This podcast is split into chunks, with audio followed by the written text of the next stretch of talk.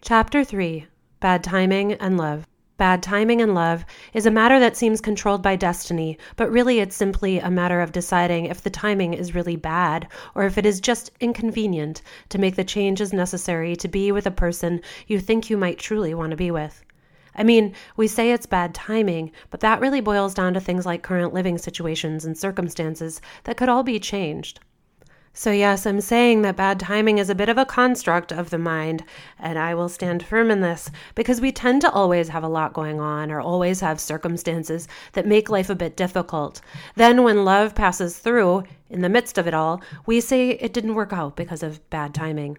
The truth is that it didn't work out because you didn't want it bad enough. Otherwise, timing wouldn't really be such an issue.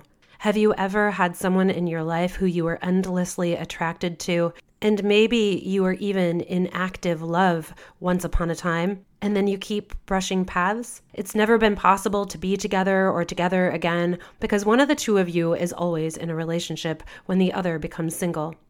Or maybe that person is moving far away just as you move closer. The punk.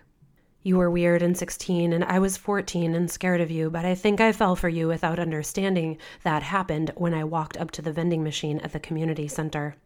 I was holding my chapstick. You asked if you could use it, and strangely I handed it to you. You rolled it up all of the way to the top, and you ate it and chewed it and looked at me with your piercing eyes, crooked smile, and green spiked hair. I acted like I was afraid, but I was intrigued because you were not nice to me in a way that I felt was humorous and intended to capture my attention. I knew you from my sister's bedroom when you would smoke marijuana with her through a paper towel roll with a dryer sheet on the end of it, the two of you blowing it out of the open window. I think it still smelled like pot, not the dryer sheet, but my parents were down watching TV and they didn't smell anything. I would walk into her room as the annoying younger sister with a burning curiosity about you. You would look at me funny, and I would look at you, wanting to know you for whatever reason. I think it's because you were just different, and I was just there with a scrunchie and a side ponytail. I entered high school and you were in a band and it was punk and you were super popular and edgy and cool, but I just remembered when you ate my chapstick that day and made fun of the black roots of my hair against the gold tone from the sun-in spray I used. I wanted to be edgy too because I was on the inside, but outside I wore sweaters from The Gap and J. Crew with men's Levi's that were in style for girls at that time. We saw each other at parties, and I dated your friend, an older guy who was just out of high school, who treated me like dirt or an afterthought. When you looked at me at the parties, I knew you didn't think I was an afterthought, but I didn't have a clue what you were thinking exactly. You didn't look me up and down, but instead you looked me directly in the eyes, and I liked your eyes. Over time, the way you looked at me kind of changed, and the way I looked at you kind of changed too, and we got closer through our glances across the room. I went to the prom with a boy named Chip, and you went with a girl named Katie, who obsessed over you, and you didn't seem to want to be with her, and Chip was just my friend. At the prom, you paid attention to me, and I paid attention to you, and then we left with our dates and went to a party. The party had a fire, and we were outside, and you sat down next to me, and I figured out I liked you because I was all goofy inside. And we drank too much alcohol and slept in my car together and kissed and made out, and then we woke up smelling like bonfire in our prom clothes and drove to the gas station to buy Mountain Dew. We drank it, and Alanis Morissette was singing something about being ironic on the radio, and I was singing too, and you thought it was ridiculous that I knew the words. Punks didn't listen to things like that. After that, I was like your girlfriend, but I'm not sure I ever really was, but I think I was as close as a punk would get to a girlfriend. But then I really was your girlfriend, and I knew it when you bought a car like mine, a Ford Tempo in brown, and mine was blue. This made me happy and edgy like I wanted to be with everyone at school. I still dressed the same, but I wasn't the same because now I was with you. We got a job at the new gas station in town, and you were my shift leader, and I was still your girlfriend. Our manager was a man named Shannon, and he made us clean the floorboards, and we stocked the deli and donuts in the mornings. Shannon would leave, and we would go in the back and open up the door and smoke cigarettes and eat combos and hang out. You taught me about punk music and ska. You graduated, and I was still in high school, and you moved into a house in the city, and that was exciting because I could go there. My mom allowed me to visit, but I think I had to lie sometimes. I felt cool because I was in your house and you were able to smoke weed and play loud music and do whatever you wanted. You were so weird and I loved it. One night I came over and you threw lemon meringue pie at me. We got into a food fight with the pie and I was covered in it. And then you started kissing me and we went in the shower and it was really hot and the pie washed off and we went to bed. It was my first romantic movie moment, and I was only 16, but I knew what to do, and you knew even better, and it was fun and exciting and raw. I moved out of my parents' house and got my own apartment when I was 17, and you came there, and we would leave together and go to parties and do bad and good things together, but mostly bad, although harmless. You were always on my mind, and I was on yours, and you liked my writing, and I liked your music, and you looked less punk like, and your cheek dimples were so cute, and we had matching dimples on our chins, but yours was much deeper. I loved you, and you were the first one I ever loved because you could talk to me in a weird way that I understood, and I could talk to you too, and we were connected. That was for sure. Things shifted after I graduated from high school. I left for college in a state out west, and there was a guy I was dating out there with dreadlocks who was also in a band, but their music sounded nothing like yours. You happened to move to the same state a year later, but you lived south and I lived north. I wasn't with the guy with the dreadlocks anymore. You came to see me. You wanted to be with me and move where I was, and I didn't think I loved you like that anymore because I was finding myself away from home, and you reminded me of home, and I didn't want the reminder at that time. I told you I didn't want you to move, so you stayed living two hours away. Not long after, you had a girlfriend, and I missed you and reconsidered how I felt and thought we should be together, but you had the girlfriend. I think her name was Marie, and I thought that was a strange name for a young woman.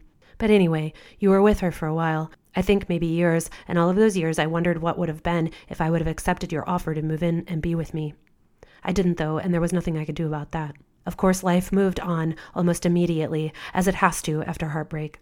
I moved back from the cold Midwest to the West because I was putting myself through school and I couldn't afford it out there anymore. So you were much further away, and I met a guy who would become my husband not much later. I was happy with him, and we had a thriving long distance relationship that turned into me making another move to a bigger city a few hours away from where I was at the time.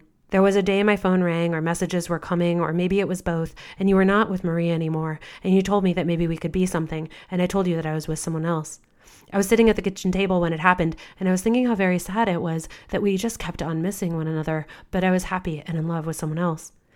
The love I had for you was still there, but I pushed it down because that's what you do in times of poor timing. When I think about it, I must not have loved you enough, otherwise, I could have changed everything, or maybe I was young and stupid and had made up my mind.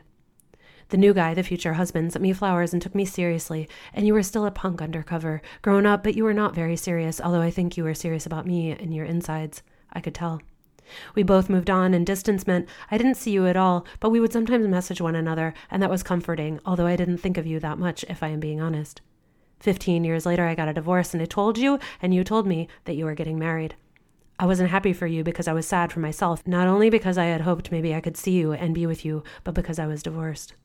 I met your wife, but at the time I think she was still your girlfriend, but I can't remember where we were or why we met, but it felt strange. We had dinner, but I don't really remember what we ate. She was so pretty and a little younger than me, but I wasn't jealous. I might have been envious, though, and a little self conscious because she was so pretty and I was sad I wasn't her.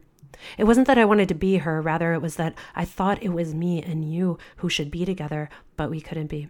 There was another time I saw you for only a few hours because I happened to be near where you lived and you happened to be happy about that. We were at a pool in the high desert, and you came in and you were so funny and you looked incredibly hot, and you looked at me like you thought I was too. We were drawn to each other there, and when you left, you called me and said something cute that made me feel special and like you wished we could be together, like I wished, but we couldn't.